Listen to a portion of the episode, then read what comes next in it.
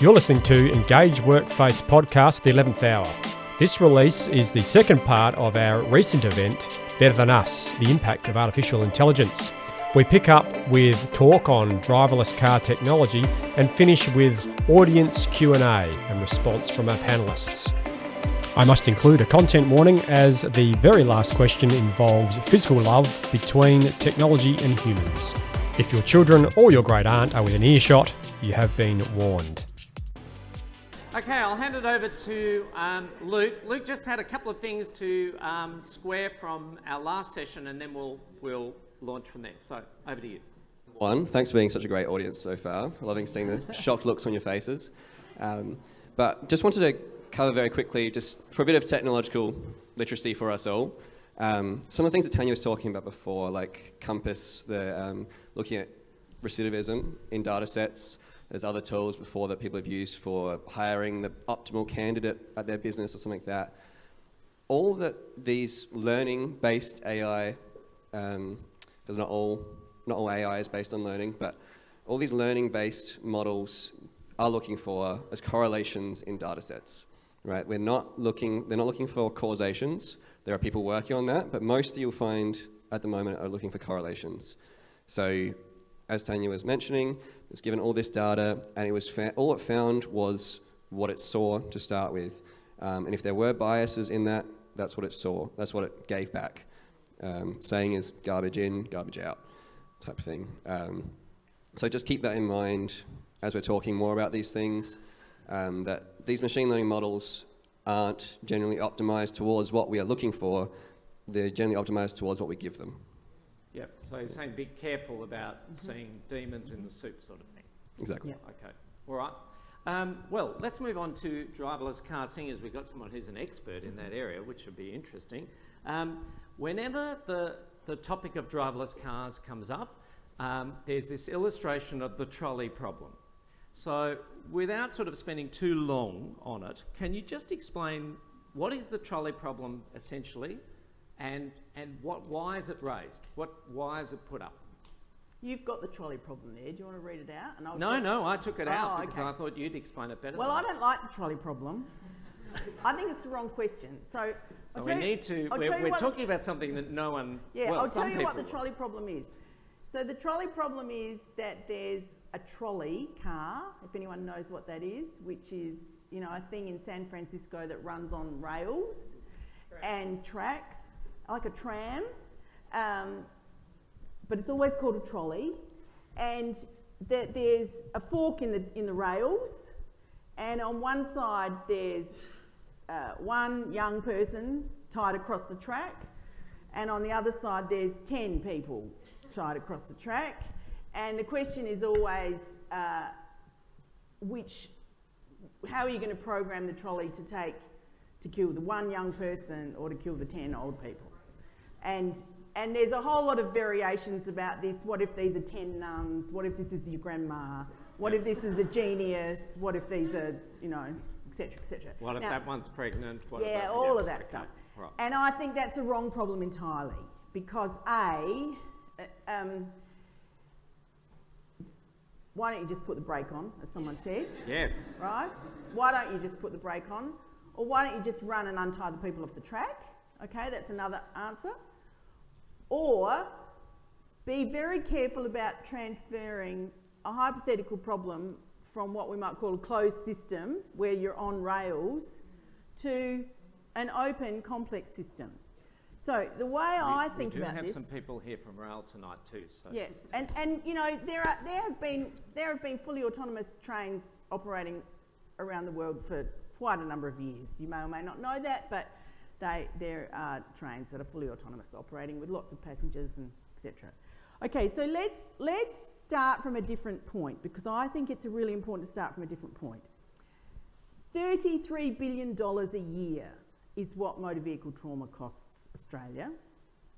And every year we have about 1,200 people who are killed and we have about 40,000 people who are seriously injured. And we have over 400,000 property damage claims and all the things that go along with that.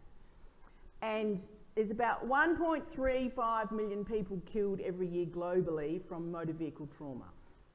So, if that's the fact, then my starting position is, if we can use technology to reduce the number of people killed in motor vehicle trauma by 10%, we've saved 120 people in Australia, we've saved $3 billion, you know, potentially.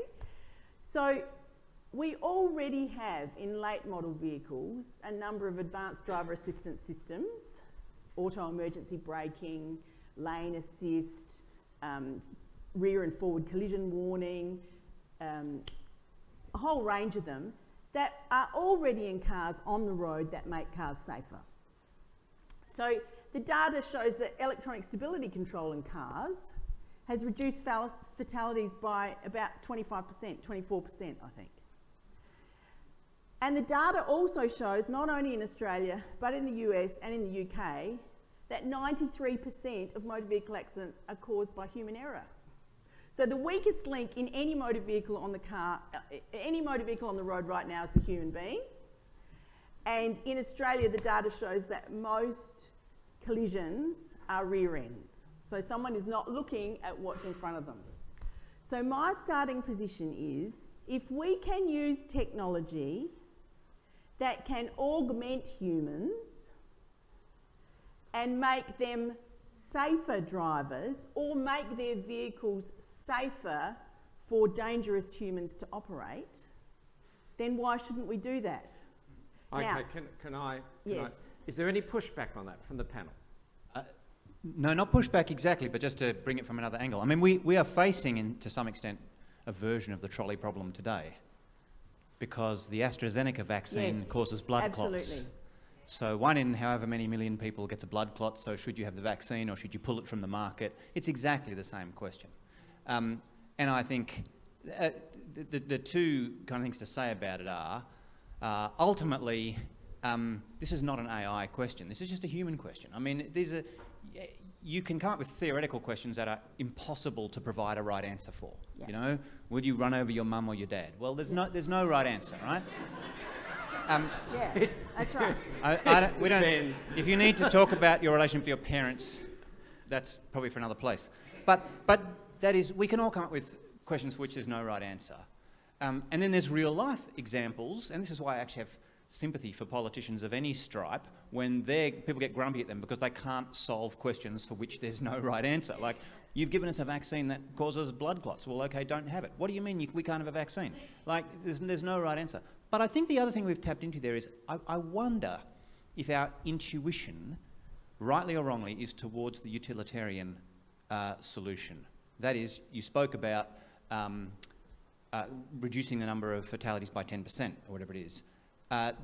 That's great, and maybe if we transferred that back to the trolley problem, it'd be kill the one, save the 10. Or stop the car. Or stop the car. So that means there is a solution. That means there is a solution. And I think that's the difference, because in the driverless car space, you are looking at not having accidents rather than having a different kind of accident or hurting a different person. So that's quite helpful. But I think it does, again, we're still tapping into that deeper question that's underneath, even as we discuss it. So let me add to that then.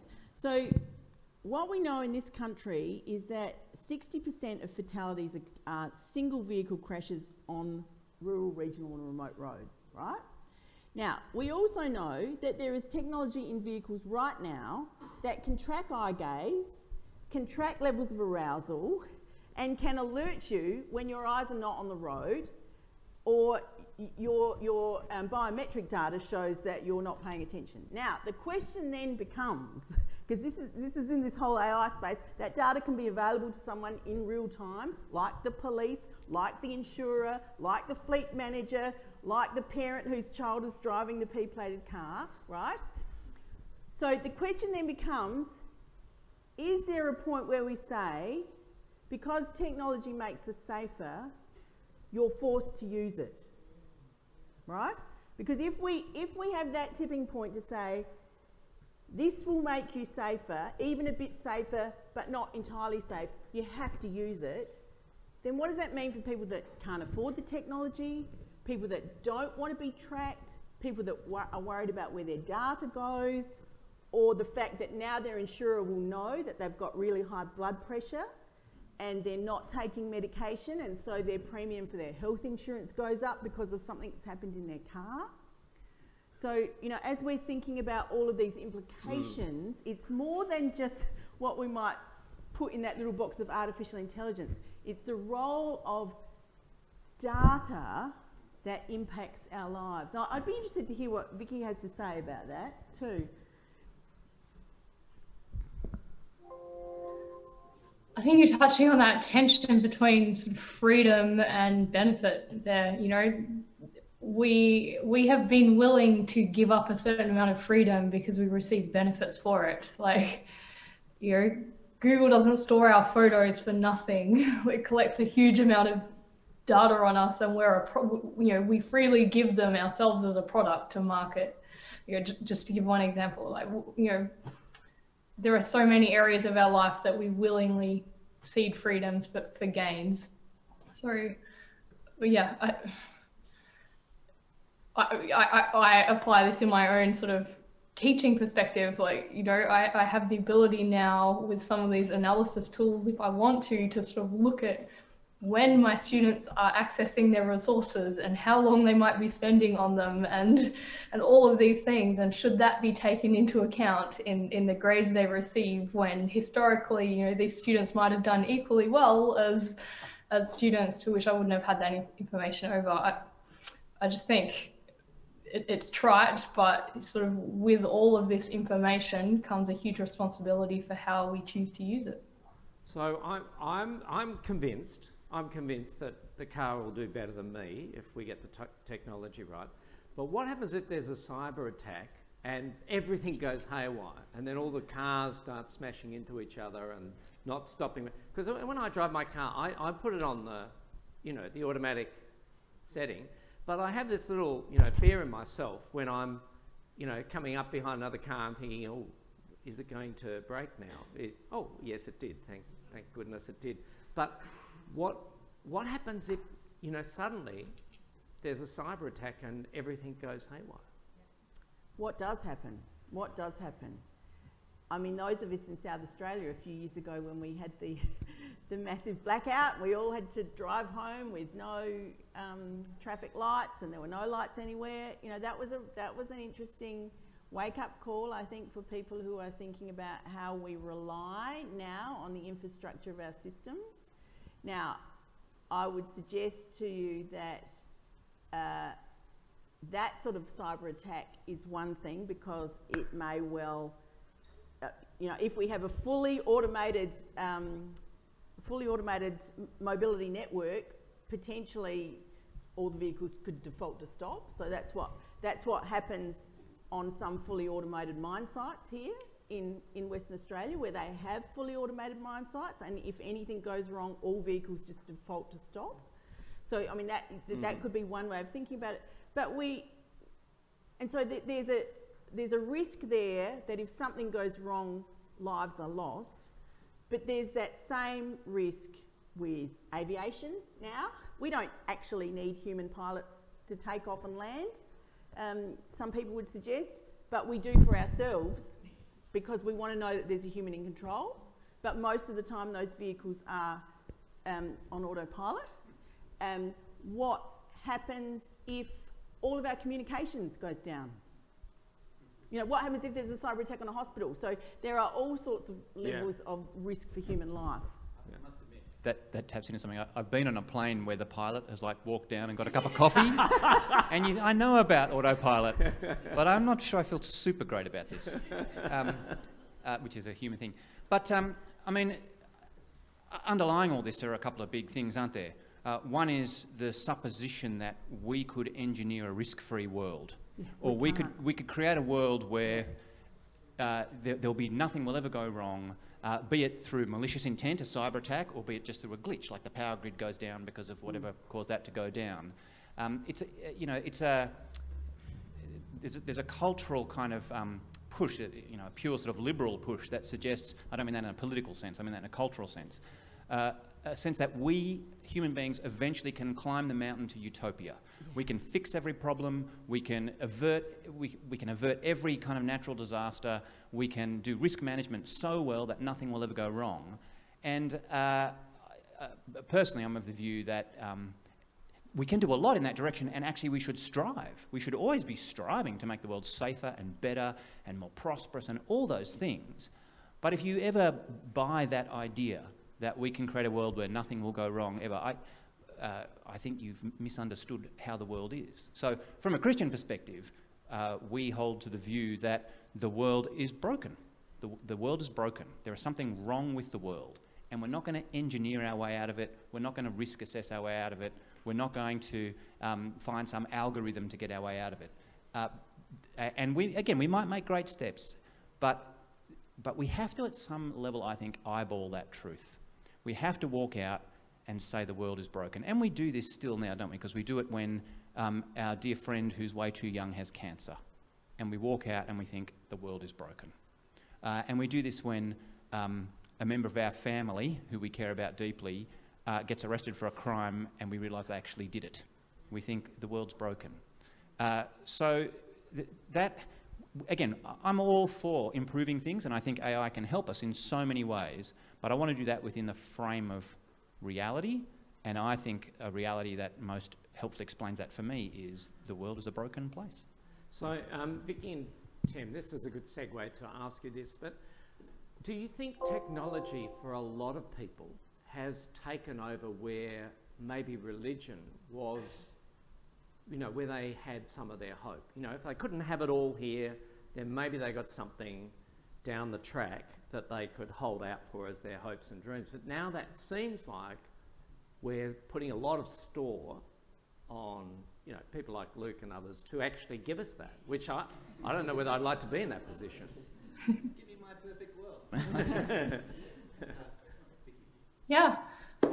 I mean, traditionally, you know, the idea of a God, whichever God, you know, it offers hope, it offers this way to be redeemed from that brokenness that Tim just described, or, you know, this way of elevating ourselves out of the present condition. So, you know, in many cultures, God is no longer the default option. So if God isn't part of someone's worldview, then, you know, but we still have that, I still think that experience that Tim is describing of acknowledging that things aren't the way they ought to be, that something is broken, you know, that's still a pretty universal sense, I think, that we could be more than we are and we want to be more than we are. And, you know, in many ways, science and technology sort of hold the promise of delivering that.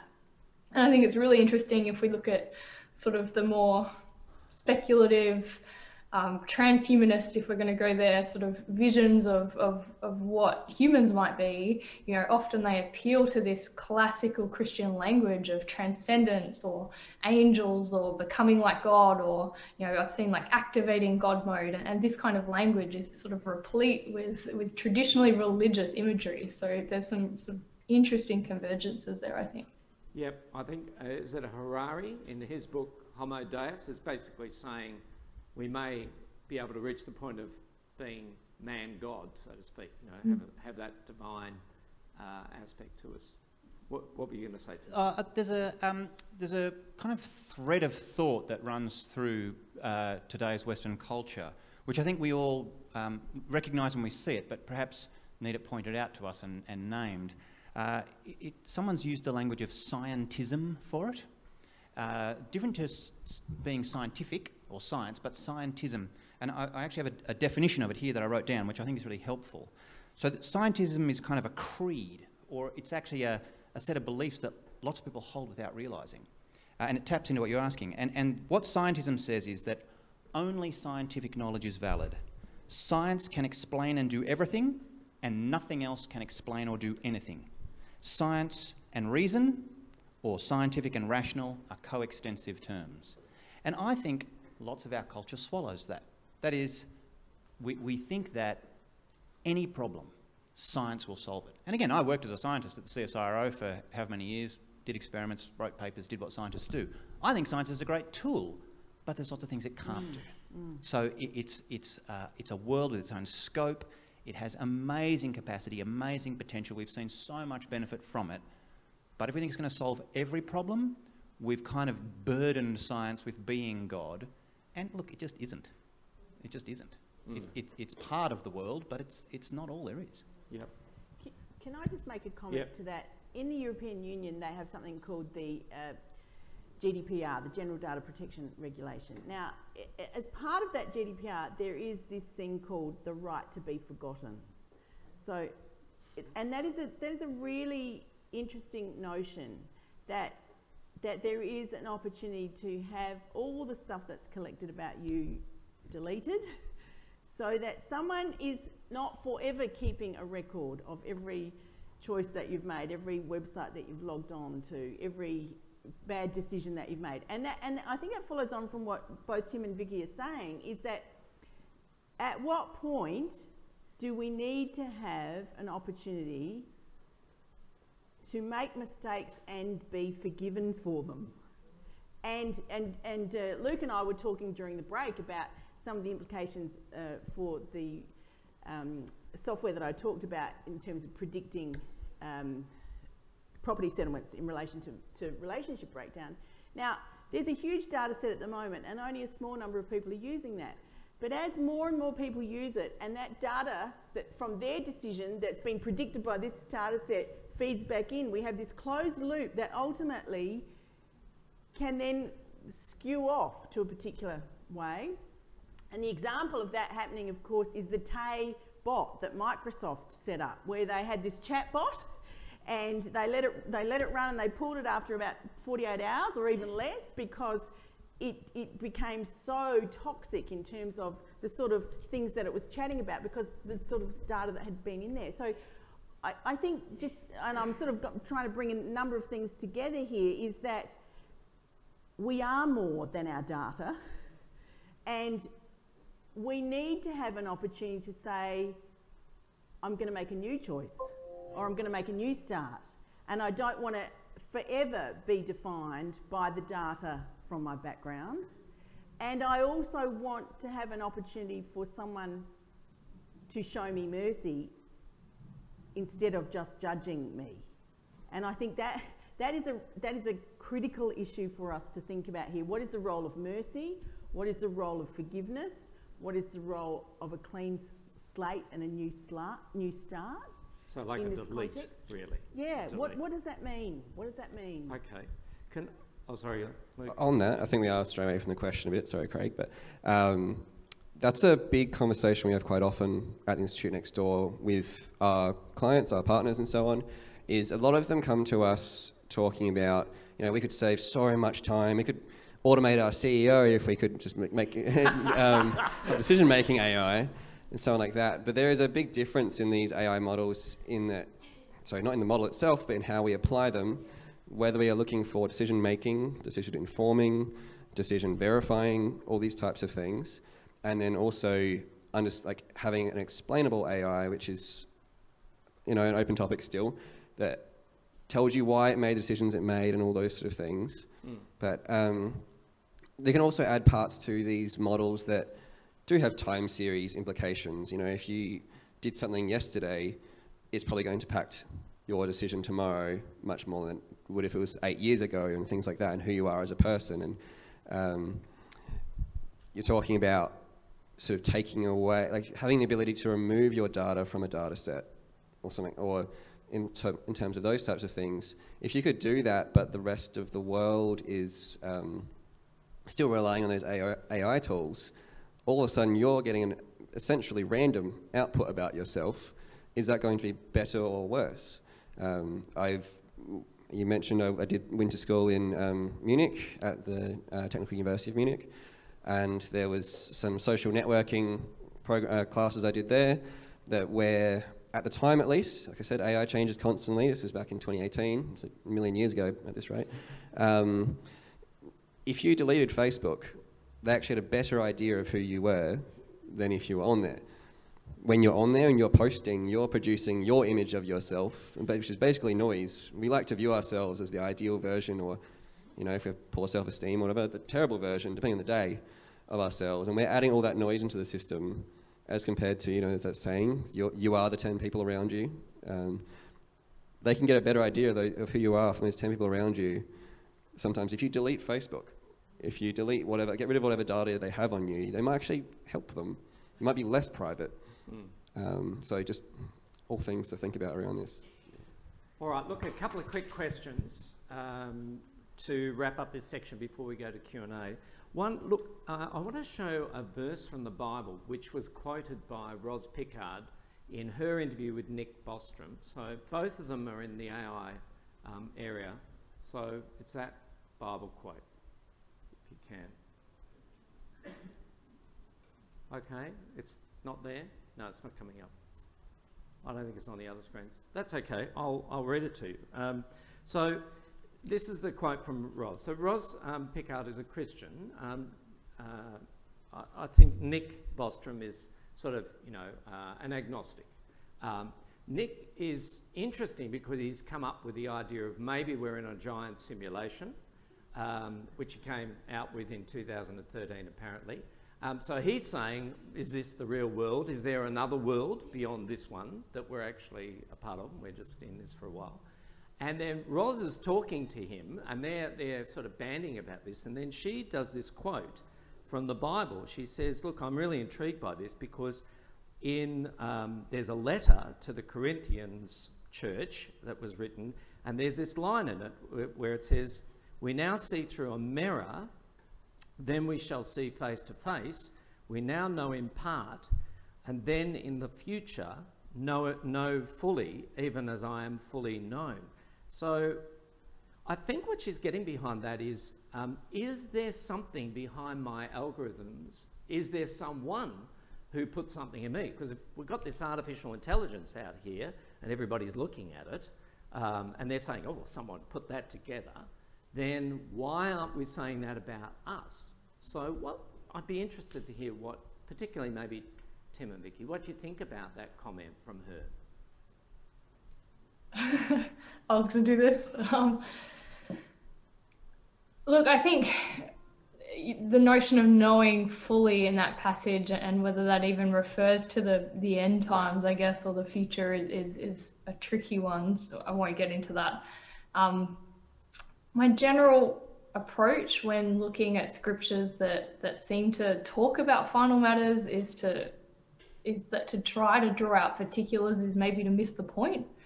So this idea that, you know, there will be a time in the future where we know everything, all will be revealed to us. You know, absolutely, I do imagine that greater insight into ourselves and our workings is going to be part of that picture. But I also wonder if, you know, at that time, you know, maybe we'll be less preoccupied with those questions. Yeah. What about you, Tim? Yeah, look, I think I probably would say similar things. The verse is from Paul's first letter to the Corinthians, chapter 13. I think it's talking there about actually knowing God. It's not so much about us and us being omniscient like God. It's about us knowing God. And again, that takes us back to part of what I think is the Christian understanding of what it means to be human. It's to be a being that has a particular capacity for a knowledge of the divine. But on the second point, the question of is this all the Matrix? You know, is it a big simulation, and am I really just a brain in a lab somewhere? I hope this doesn't sound rude. Now that I've said that, it will. It is 50-50 out there in the research, so just... I just find the question boring, because it's just one of those questions that there's absolutely no evidence for whatsoever. It's just a kind of, I was at the pub one night with a mate and I came up with, what if we're all brains in jars? And we're taking that seriously now. I just think, oh, okay, what if, and at the same time, what if we are all brains in jars? What does that, or what if we are all part of a great simulation, some meta-programmer has made us think we're real people? What am I meant to do with that? As far as I know, that's not the case. I'm going to live my life as though that's not the case. I'm happy to have that conversation with someone at the pub over a beer, and we'll laugh about it and then start talking about the footy. But I'm not sure I really want to enter it into the world of serious conversations about metaphysics and so on. So, yeah. Okay. Look, a final question. You might know that phrase, Deus ex machina, which we see on, you know, gym shirts and stuff like that. But apparently it is a Latin phrase and it means God from the machine. And when I did a little bit of looking at this, it's apparently it was used on the stage in Greek plays where they were trying to come up to a point where there was an unresolvable problem. So they basically got the crane out and then someone who pretended to be God came down, intervened in the middle of the play and solved the unsolvable. So the question, I imagine there's a number of people here saying, you know, why does Christian faith persist in proclaiming that God, and in this case, Jesus, has to come in and intervene and be the circuit breaker in this world? Why can't we sort out ourselves? Why do we have to have that? Do you want it, Vicky? Yeah, I think, you know, many of the great wrongs in the world are the very things that are getting in the way of us sort of engineering or establishing any kind of utopia on our own. So the distinction I would want to draw perhaps between some of the more technological, you know, visions of glorification are that we'll just get there with the passing of time, and as we get smarter we'll somehow fix the moral failings and the inequalities as we go. But I think these are problems that so far technological process brings enormous improvements, but it's always also increased inequality, and that, you know, that's not defeatist at all. I think we're capable of all kinds of amazing feats, but I'm not confident that we can just do away entirely with some of those sort of foundational failings on our own. So that's where the circuit breaker comes in. There seems to be this need for outside help. Okay. I think I'd probably reframe or challenge the premise of the question slightly.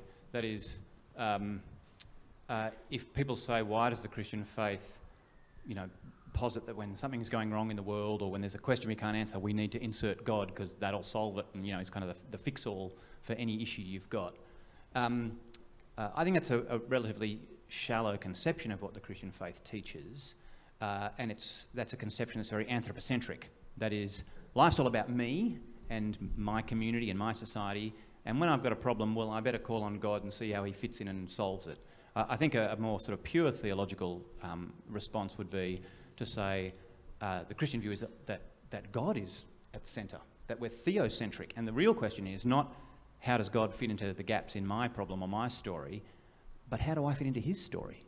If there is a God, that's a good question to ask. If there is a higher being, how do I fit under him and fold into what he's doing and who he is, rather than how can he be at my beck and call? So like a bigger story. Yeah, that's right. Actually saying that I'm not the centre of everything, but perhaps he is. But on the other hand, to validate something that's in the question, I think this is, at some level, very much the Christian story. We spoke earlier about the world being broken, and Christians don't just understand that as being at the level of people get sick and natural disasters and, you know, non-moral issues, but we actually think the biggest problem is the moral problem. The biggest problem actually is that we have alienated ourselves from God through the various flaws that we carry in us, the ways we behave, part of our who we always have been, and we need, like we spoke about before, some kind of reset, some kind of comeback. And so the Christian story is Jesus is that reset. Jesus comes in, offers us the clean slate, and shows us a different way to live. That's better. Now, again, you can argue whether or not you believe the story. That's okay, and that's Christians love to have that conversation to debate, you know, the truth claims here. But it's nonetheless a coherent story. It's a story that says we recognise the problem in the world, we look back in history at the claims of this guy, Jesus of Nazareth, and we say that is the problem, and that if it's true, then that's a good solution. That's, in fact, we would say, Christians would say that's the only solution. So I think there's something that is precisely right in the question about the way that the Christian worldview. Right, now we've got questions coming in. Sorry, Luke, but we've got questions coming in, and I'm going to ask for one answer from one person now, okay? So whoever wants to answer the questions, but we're going to go through them and give us a couple of sentences, and if you take too long, I'll move on. All right. Consciousness is not the same as intelligence. Does that matter, and why? Who'd like to have a go at that? I don't think either of them matter when we're talking about using created technological tools to achieve particular outcomes. I don't think the question is about consciousness or intelligence. I think both of those are human things. Okay, next question. How concerning is it that much of AI is in private hands? What are the pros and cons of that? Yeah, I can handle it, yeah. To me, I think very. If we're looking at the major ones right now, Amazon and someone like that, there's, I think it's like a third of Amazon warehouse employees in the US are still living off food stamps and so on. And it's getting, the richer and richer they get, the harder and harder it is to regulate them, increasing wealth inequality in a cycle, a negative cycle. So yeah, I think that's my view. Okay, next question. Does God keep data on us? How might that fit into fears for how governments and companies might keep data? So I think there's a bit of a big brother thing here. Oh, look, I would want to come back to Tanya's point that mercy is important, and whereas an algorithm might not have learnt the capacity for mercy or have the ability to discern where it might apply, a God is able to apply that and to see not just the correlations that Luke was talking about, but the causation as well, and what is the motive behind. Okay, all right, next one. Oh, this is a bit of a long one, so I'll just read it out. I attended the second Engineered Safety Symposium, and the topic of AI, autonomous vehicles and human factors. When autonomy is taken off human drivers and they are purely in a supervisory role, they pay less attention and are less safe, ! There is a tension here. As technology gives an advance, there is often an unintended consequence. Something is often also lost. I'm thinking about me not being able to navigate anymore because of the TomTom. But anyway, what are your thoughts on this tension? What are the lines of responsibility in these autonomous vehicles when they go wrong? Yeah, so this is the classic question around different levels of autonomy in vehicles. So a level 5 vehicle has no steering wheel, has no one doing the driving. The fully autonomous vehicle has a person getting in. They are the occupant of the vehicle, and they go in that vehicle to wherever it is that they're going. And so whether they're paying attention or not is neither here nor there. The late model vehicles on our road at the moment are what we call level 2 vehicles. So they have from time to time things that take over from the human being for tiny moments, like auto emergency braking. And then level 3 is conditional automation, where it might be automated in some domains. High levels of automation it's generally automated, but the human has to take over at particular times. My view on all of that is that you are not going to get an insurance company to insure level 3 or level 4 vehicles in an open domain, because of exactly those reasons, that humans will lose their skill. That if they're not paying attention, then suddenly have to take over an emergency. I think the risk is increased. And so I think what... So no barbershops on wheels? No, there will be barbershops on wheels potentially, but there'll be no steering wheel. Okay. Right? And so I think thinking about the different levels of automation here addresses that human factors question. I think it's highly problematic when we're talking about mixed fleet, where we've got some that are partially or conditionally or highly automated and fully automated and human drivers. But I think there are ways of dealing with that with closed domains, et cetera, et cetera. But that's another big, long conversation. Okay, well, we can have that big, long conversation if they shout you a glass of red. All right, what use are AI robots good for if we still have wars and injustice? Do we need a new Geneva Convention before we have an AI holocaust? I don't know why I'm raising my microphone to this one. I think I would start with the fact that not every change is going to solve every problem. Just because we have improvement doesn't mean we are perfect, as Tim was saying before. Some of these things, like, they are freeing up time for us to tackle some of those other problems. I know if we get to that stage 5 automation, I'm not going to be buying a car. I'm going to be rolling just out of bed to go sit in the back of a car that's popped up at my house that can take me to work. The whole time we'll be working on problems that maybe contribute to that. The autonomous vehicle itself might not be solving these problems. The AI robots of other sorts might not be. But maybe some of us have to, like few of us don't have to be doing much like what we term as more like lower level tasks, and we can be focusing on the bigger problems. Throughout history, that's what technological development, innovation has allowed us to do. So I talked just before to Dan from Stone and Chalk about, 300 years ago, most of the world was what we now consider in poverty. So yeah, solving one problem isn't necessarily going to be perfect straight away, but we're getting closer. I have to add something here, sorry. Autonomous weapons is a thing. Huge amounts of money is being invested in fully autonomous weapons. I personally have sat in sessions where advocates of fully autonomous weapons have said it's going to make our battlefield safer, we're reducing, literally, we are reducing the fear, the adrenaline of young soldiers who are terrified, who can't identify the assailant. And so having an autonomous weapon in their platoon is going to make everyone safer. There is a lot of discussion about the role of autonomous weapons. There are a lot of international bodies working on that, and to sound a down note for a minute, I think it is something that every person in a civil democracy should be concerned about. Okay. One bit of information on that. I'm not going to go into details on this, but the UN came out with a report a couple of weeks ago suggesting that they believe the first autonomous weapon has been used in combat within the last couple of years. Just people to look at. I'm not going to name names or anything. All right, we've got a fun question to finish with here. I can't do all the questions. There's quite a few. But my wife said, whatever you do, don't get near this topic. But it's come up as a question. So what about love? Oh, can I answer that one? I didn't go near it. Can AI replicate love? Love seems critical to deep human relationships. What about it? Let's not talk about love, let's talk about sex. Right? Oh, this is because there are, I've just supervised a wonderful student, Maddie, her name is, who's done a brilliant thesis on the legal implications of sex robots.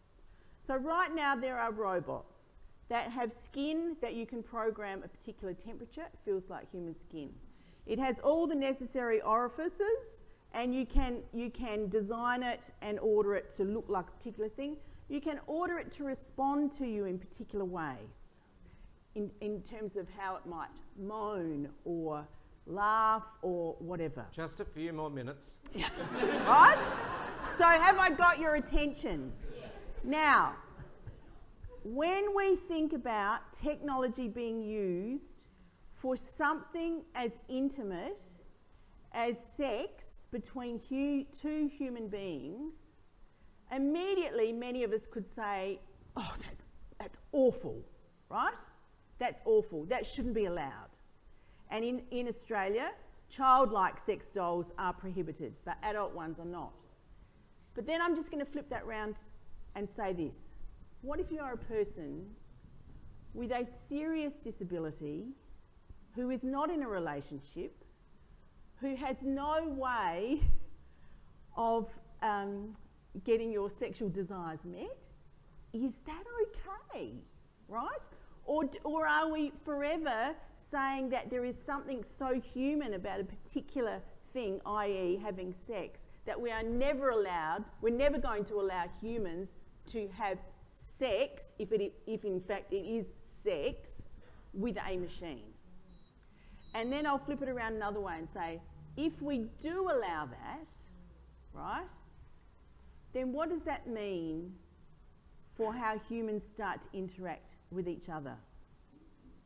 And what does that mean for whether we think we have a right to program our interactions with each other?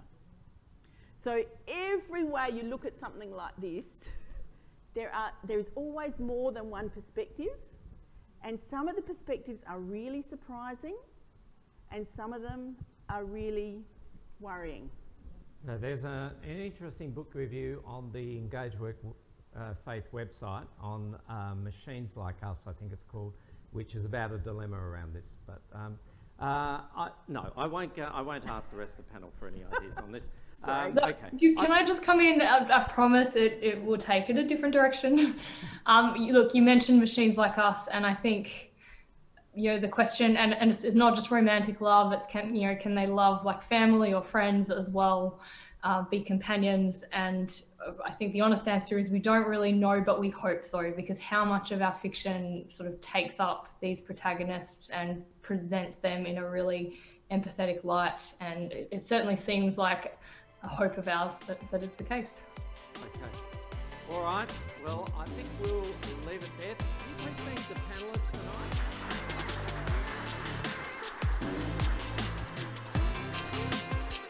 You've been exploring how faith and work overlap on the 11th Hour podcast. Check out our website, engageworkfaith.org.au, to find resources on the topics we cover and keep up to date with our latest events. Thanks for joining us on this episode.